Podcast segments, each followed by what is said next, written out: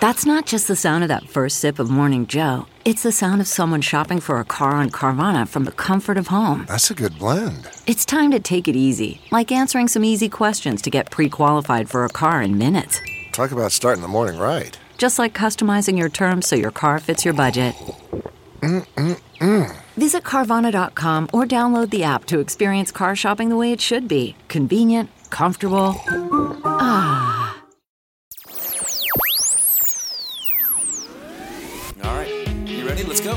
From Fox 4 News in Kansas City, Are we rolling? Are we on? Hello? I'm Nick Vasos. this is Signal Hill. Hi, everybody, and welcome in to another edition of Signal Hill. It's great to have you here. We're going to talk about a mysterious formation today. What do we know about Stonehenge? Well, Mr. David Dawson is a renowned British archaeologist and an expert on Stonehenge, and he's in Kansas City this week to give a special guest lecture at Union Station with their current Stonehenge exhibition. Mr. Dawson, it is good to see you. Thanks for being here with us today. It's a real pleasure. Thank you. So uh, let's start from the very beginning. What is Stonehenge? Stonehenge is a monument. It's a stone circle. It's a henge, um, which really means it's some sort of ceremonial or ritual site. Now, the key thing is that you know, what we're talking about is something that's thousands of years ago and there's no written records. So all that's left is the physical remains, things like stone, traces in the soil, and the objects that people have left behind. The rest of it we have to try and puzzle out for ourselves. Hmm. Where is Stonehenge? It's roughly halfway between London and Bristol, so it's about 100 miles from London in the middle of the Wiltshire countryside. And, and when was it built? Ah, now that's a very good question. The um, it was built in a series of stages. About 3000 BC, they built a circular bank and ditch and put stones round the inside. Now the stones are about the size of people, so about six feet tall, and they weigh only about three or four tons. Now, the interesting thing is that they were brought from Wales, which is about 120 miles away. Now, remember, of course, they had nothing to bring them with. Right. So that's the first of the rather interesting things about Stonehenge. So, what's the speculation about how they brought them there? Did they, and, and you know what kind of tools were available at the time? Well, this is before metal, and these things are made of very, very hard igneous rock, what's called bluestone, which means that you can't just they couldn't just take a hammer and chisel and chisel them away. Um, most of the, those stones are actually shaped, and the way they would shape them is by bashing them with other bits of hard rock and then polishing them, same way as you use sandpaper. And so, actually, sort of shaping the stones was a major effort, and then then getting them here. Well, we don't really know. It's there's no evidence, but the, the guesswork is if it's only three or four tons, you could make something a bit like a stretcher and carry them. Say, twenty people could carry mm-hmm. them overland or you could stick them on a, a, simple raft and float them. But on the other hand, floating them in the sea, if it's a bit choppy, it's not a great idea. I wouldn't want to try it. So um, put them on rollers and yeah, yeah. logs or something, and yep. roll them yep. and just we over don't, and over we again. don't know they ha- if they had the wheel. It's possible they did. There's no evidence, but that doesn't mean they didn't. So they might have had some sort of carter thing, I suppose. Who was thought to have built Stonehenge? Well, the um, the, the, the, it, it, was built th- 3000 BC. The t- the people around then were um, uh, sort of European, so um, it was the local people at the time. It's possible that they were some of the well, they were the, the first farmers, and their ancestry is probably from sort of Central Europe. Um, but that was the same as everyone else in the area at the time. But the uh, the people who brought that idea of farming may have come up the west of Britain, and that may be why the stones came from Wales. Perhaps Wales was their ancestral homeland, and there's evidence some of the people um, at Stonehenge at about this time, it became a cremation cemetery. So when people died, they were cremated, and what was left was then buried at Stonehenge. And there's evidence that some of those people, their ans- they came from Wales. Mm-hmm when you're young and the water you drink has traces of minerals in the water, and that gets embedded in your teeth, and that gives a clue as the geology where people grew up. What was it? Is there any context about what life was like at the time that this was being built? What was the a normal life of someone who lived in this area of the world? Nasty, brutish, and short. I bet it was. um, the average age of death is going to be about sort of 40 or 50. uh, so, if, so if you did well, you hit that. But it would be like many societies, um, sort of in, in, in other parts of the world, where many children would have died very young. If you survived beyond the first five years or so, the chances were you'd get to 30 or 40 and disappear at that point. That's really interesting because, of course, something on the scale of Stonehenge means that this isn't just done in one person's lifetime. So, whatever the idea is, it goes through several generations. So there's a real sign up to doing something like this. It's not as though, you know, today you look at a construction project and think, right, we're going to take 10 years over that. uh, is there an idea about if this time was a, a time of, of upheaval, of great change, or was this a, a, a great time of peace? Uh, I think the, the, there's no evidence, but I th- it has to be peace. Because if you're going to bring 90 stones weighing four tons, 120 miles, you've got to know you can make that journey mm-hmm. uh, 90 times. Cross now, if it's as you and say. cross generations. So if you've got constant warfare going on and people bashing each other over the head, you ain't going to plan for that. You're too busy trying to survive. So I think it has to be a time of peace, and people have to. You have to let pe- other people who are not from your tribe, not from your family. You have to let them come across your land. You need to feed them and clothe them and house them when they're on their journey. So it just tells us everything about the, the, the time then. And that leads us to the next question, and, and you've, you've, alluded to it maybe a, a, little bit in our earlier conversation. Is the question is why? Why would they want to build something like this? Why would they want to do something that's going to take generations. Whole whole forests have been slaughtered over that to provide the books. So, and there's some all sorts of crack, crackpot theories, um, and we we don't know. We will never know for sure. That's one of the the joys of being an archaeologist is you know there will never be a 100% answer to a question like that. But but when everything comes down to it, it's got to be some sort of a temple, probably a temple to the sun and the moon, because it's lined up on the winter solstice. Mm-hmm. So that's the shortest day of the year. And that has to be the key time. You know, we, we've got Christmas. Right. Now, do you know why Christmas is on December the 25th? Uh, I don't know, other than it's just on my calendar that year. You know, every and of course year. it's Christ's birthday, yeah. but we don't know when Christ was born. The reason is the the church, the early church, decided to displace pagan ceremonies. So what uh, St Augustine in 59, uh, 597 uh, was told by the Pope was to take over pagan temples, so that the pagans could no longer use their pagan temples; they'd have to go to the church. And it's the same with Christmas. The idea was you have the main Christian ceremony on the same day as the pagans, on the solstice. Aha. So when they're having their party, instead of them having a party to celebrate whatever their gods were, they now have to celebrate Christ's birthday. It's very cunning. Yeah, it, it well, I mean that makes perfect sense, right? Yeah. And and at Stonehenge, what happens is there's a ceremonial um, avenue that leads up to Stonehenge, and if you walk up that at um, at, in the evening or late, late afternoon, at midwinter, the sun sets behind the stones. And that's the key time of the year. The Druids, modern Druids, mm-hmm. you know, they gather at Stonehenge in the, in the summer and watch the sunrise over the stone. Uh, one of the, along that line. They got it wrong. It's the other way around. Interesting. Uh, it, it, sounds to me you're alluding that there is a specific entrance into Stonehenge. Yeah. And there's yeah. a exit, a specific exit? Not particularly. There's a specific entrance okay. though, because that that avenue leads up, and uh, Stonehenge is a bit like a film set. It, it looks great at the front.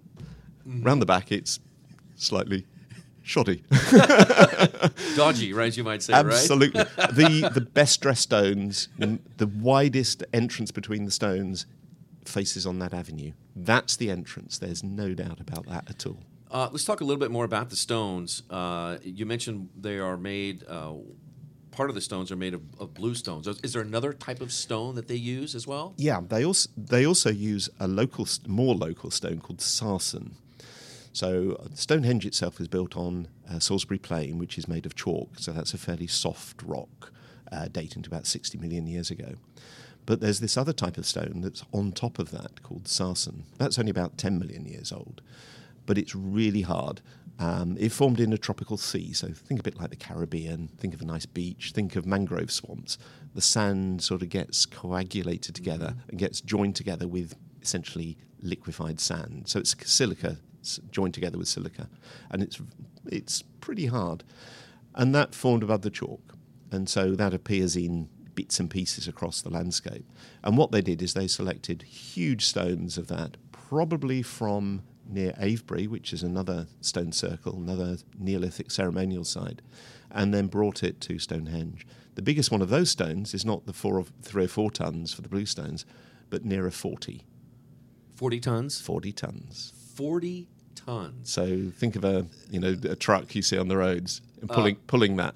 Yeah, that's almost as, as heavy as a as a battleship uh, on sea. Nah, nah, nah, no, no, no. Well, back in the day, 70 oh, back in the day. Oh, yeah, yeah, seventy yeah. tons with all yeah, that steel sure, on there. Sure, sure. So uh, again, how they moved forty tons, either across Mother Earth or by water, is just And it, it boggles the mind. It's in 20, 26 miles. twenty six miles. Do you have an engineering degree at all in the background? Have you studied engineering at all? That must, must No. boggle engineers' minds to think about how they did this. Yeah, yeah. Well, actually, it's really interesting. There's some film of people in Indonesia who have what they call a stone pulling ceremony, and there's there's footage of them. There's about 300 people with ropes pulling along this stone, and on top there's the sort of important people with waving flags, and it's a great party. And the party is about pulling stones, and the stones they they pull eh, they're, they're about 30 or 40 tons, and they have logs and uh, as rollers and take the, ro- roll, the rollers from the back, put them at the front, and just ke- keep on going. Extraordinary amount of effort. So it's not. If you're doing 26 miles, that's not. You're not going to do that in a day. no, that's certainly not. So it's going to you know take a couple of weeks, and then you've got to feed 300 people for a couple of weeks, and then the stones are also shaped. So it would take another year, possibly two years, to individually shape each stone. And Stonehenge is completely bonkers because if you're gonna, it, it was it very clearly you was follows examples built in timber where you've got an axe, you can easily shape them, and there are there's sort of a, a joint on the top. It's a bit like uh, like Lego. So they slot together just Right, like okay. Lego, um, and that's a great woodworking technique, mortise and tenon sort of thing. And they use that technique in stone, which is bonkers. So let, us also talk about uh, another reason or reasons why it was built here. And you've touched on a little bit. It, um, I'll just throw out three possibilities here: utility, religious, or a memorial, a monument. Religious, I prefer to use the word ceremonial. So okay, The reason for that is a birthday party is a ceremony. okay, It's not a religion. It's not necessarily religion. Um, you may have a coming of age ceremony, uh, you know, and it may be marking Stonehenge may be marking the end of the old year, the beginning of the new year. It may, you know, it might be more about boring calendars than about those people up in the sky. gotcha. So that's it's called hedging your bets. So some and sorry, the third one was I've forgotten. Uh, memorial. Memorial. Yeah, now that's really interesting. I think I, I, I did touch on that, which is that some it was in use. It's it's actually uh, Europe's largest Neolithic ceremony uh, cemetery. So there's about 150 people buried there, um, all cremated. Well, mostly cremated, and those people may well have grown up further west in Wales. So it may be that it's commemorating the ancestors, and in fact, the, the those blue stones I talked about where they are now is not their first position. They've been moved, they've been reused. So, one of those blue stones was certainly what we call a trilithon. That's two upright stones, flat one on the top, Okay. exactly the same as the ones you see today that are the, the huge ones that are the Sarsens. But that was then taken apart and put into a, a circle. So it's been reused and it's been changed. In fact, Stonehenge was in use for over one and a half thousand years, and it was being changed all the way through that until it was finally uh, abandoned in about 1500 BC. So you think of that a bit like the great European cathedrals, because the first of those, they, they often were started, the, the, earliest of those were sort of started at the end of the Roman period in 500 AD. And that's how far you have to go back in terms of the wow. way we think about how long it was used for. Wow. And then also my favourite topic, this is the, the, the, real strength of my museum and its nationally important collections, is then the, the construction period was really to an, about 500 years. They were moving the stones afterwards, but they didn't bring any new stones to the site as far as we can tell. But then they switched. That was when metal arrives in Britain. Um, and the first metals are um, copper and then bronze, which is copper and tin alloyed together, which is harder and sharper, uh, and gold. And what they were then doing was instead of that focus on building, is the focus was on burying people with objects that showed how important they were. And so one of the things we've loaned to the exhibition are um, studs that decorated a dagger.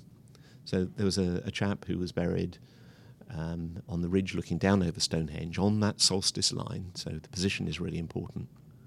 He had a gold lozenge on his chest, and he had a dagger, and the dagger was decorated with little studs. Um, the studs are about the same thickness as a human hair and are less than a millimetre long, and they were laid out in, in an intricate zigzag pattern that needed something like 140,000 of those tiny little gold studs. Now, they didn't have magnifying glasses, so that was assembled with a naked eye. And we think that was probably made by children, because only children have that combination of manual dexterity and great eyesight. And it would have destroyed the eyesight of those children. When they grew up, they wouldn't have been able to focus on anything more than a couple of feet away and it would have taken um, 140,000 gold studs placed individually, one a minute. That's nine months worth of work. And in the time to make the studs in the first place, you're talking five years worth of effort. That is absolutely fascinating. And because the studs on the dagger handle were at slightly different angles, the, the thing would have just shimmered in the sunlight. What kind of person? What kind of person would this be at that time? Would he have been a leader of some kind? I, I think that's pretty a pretty reasonable yeah. guess. Yeah, yeah, absolutely. Uh, he was obviously the boss. He was the, the chief. We, we call him the Bush Barrow chieftain. so yeah, he was the boss, all right. Wow. And it's interesting that um, he has, he was buried with an axe uh, and and daggers, and axes and daggers are carved on the stones at Stonehenge. So there's something here about the, that relationship between the monument and the leaders you know, it's obviously showing their power mm. and influence. When th- it was built so long ago, it's hard to get your mind around uh, the time it was built, and then maybe the time it was first discovered again? Is there a time when Stonehenge was first discovered? Not again? not first discovered. It was oh. always there. In fact, the name Stonehenge. This is a great one. It comes from um, it's called, from the henge bit is hanging. It was a hanging stone. It was a place of execution in the Saxon period about a thousand years ago. So it was never forgotten. It was always there, but it was also on the edges. So in, in England, we've got what are called parishes, so little you know areas. Um, so you have a village, and then its surrounding farmland is the parish. Okay. And this was, and Stonehenge was on the border of the parishes, so it was at the edge. Okay. You know, you didn't go there. So it was obviously recognised as something that you know belonged to a time past. It was sort of, sort of identified as a monument, you know, in sort of beginnings of what we call archaeology in 1740, and then um, there were excavations there. This is the particular feature of my museum from about 1790 um, until 1810, and that uncovered the burials of something like 200 people under barrows in the Stonehenge landscape with gold and amber and other materials brought from across, with links across the whole of the west, uh, the, the whole of Western Europe. It's absolutely extraordinary. They were in contact with the Baltic, so that's 3,000 miles, and Iceland or Greenland, and almost certainly with the Mediterranean world. So you think of these people two, three, three, four thousand mm. years ago as you know isolated communities. Far from it. So S- Stonehenge has been around for so long. I've got to imagine there has to be some sort of settling. Even the best engineer in the world, a forty-ton rock is going to shift over thousands of years. How is Stonehenge today? Has it been? Has it been? Rehabbed or propped back up in any kind of way to preserve its original state? All, all of the above. Okay. So you can actually date photographs and paintings of Stonehenge by the various states of the different stones. So, um, for example, one of those trilithons, that's the two uprights, flat lintel on top, one of those fell over in 17, you know, this is a test here, 1793 in an earthquake. And when the stone fell, the, the falling was felt 20 miles away. Because it's you know the stone on top is probably about uh, 20 tons and then two 30 plus ton stones. You know that falling that, that shifts a bit. Wow. and that's been re-erected. So yes it has been um, conserved and restored over the years We're almost out of time here. What is your favorite part of the exhibition? well for me because it's my you know it comes from my museum there's this little disc which is made of gold it's about the size of your thumbnail and the, the gold covers a piece of bone now the bone there's a little squiggle on it and that shows it's a bit of skull bone now we don't know what it comes from when I tried to blackmail the specialists, all they would say it was a medium sized mammal, but by which they mean sheep, goat, or human. Now, they were doing an operation. We, we've got other examples of this called trepanning, where you take a, a piece of flint, it's a piece of stone with a sharp blade, it's a bit like glass, and you saw a hole in the skull and, and take it. Now, it could be a bit of her own skull. She may have had this operation done. It could be a skull of a warrior killed in battle, or a bit of Sunday lunch. and I just dying to, have to wait. Um, we've got to wait until there's a DNA test where you can just zap it with a laser. Oh I'm just gosh. dying to find out. Wow. Can people go see Ston- Stonehenge today? They can. It's it's Can they touch it? asked not to. So they, you can turn up, you know, sort of 365 days a year and visit visit the monument, visit the site. If you book about six months in advance, you can do the amazing thing, which is to go inside the stones, and that's just is another experience because you understand the scale and think, how on earth did they do that? Um, and how about the setting sun? Could the- you be there during the setting sun and all with all of yeah, that too? Yeah, those those those times are at the beginning and the end of the day. So you see the rising, the setting of the sun. But they you're asked not to touch the stones because the stones have lichen on, and the lichen is incredibly rare. And so you're asked not to touch the stones. They do have examples of the blue stones and the sarsen for you to stu- to touch that you can touch. But there are other monuments to visit. Uh, come and visit my museum, visit the museum in Salisbury, and site at Avebury. I got to ask you one more question here before we go because I know we're out of time here. Uh, you, you've touched on a little bit before its connection. It, it fits, Stonehenge fits with something. I'm and, and how much does it fit in with astronomy? Absolutely. The there is no doubt that it is lined up with the the solstice line. So that's the rising the setting of the sun at the uh, shortest and longest shortest longest day.